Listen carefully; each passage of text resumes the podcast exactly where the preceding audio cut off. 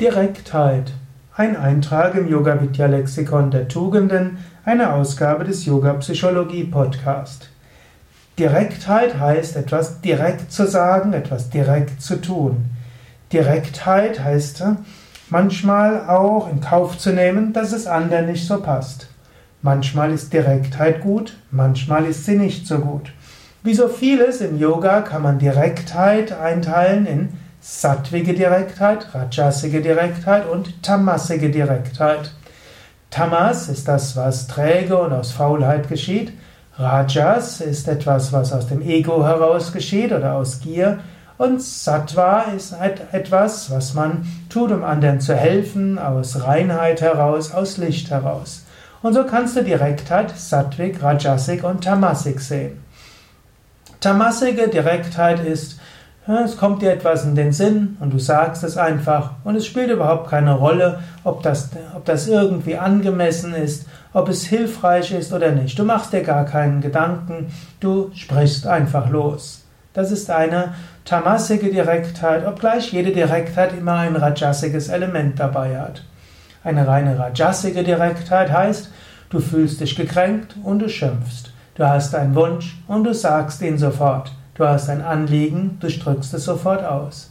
Du überlegst gar nicht, ob es dem anderen passt oder auch nicht passt, ob es hilfreich ist, ob es der richtige Moment ist. Du sagst es einfach. Und dann gibt es die sattwige Direktheit.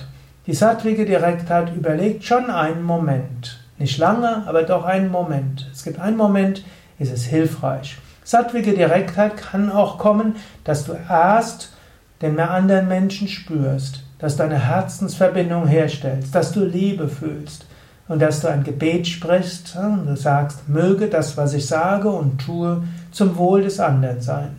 Nachdem du diese liebevolle Einstellung erzeugt hast und diese Herz-zu-Herz-Verbindung, dann folgst du deiner Intuition.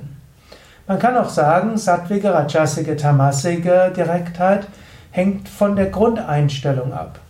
Tamasige Direktheit heißt, ohne lang zu überlegen und ohne, also vielleicht sogar aus einer tamasigen, trägen Stimmung, jemand stört deine Ruhe, du schimpfst.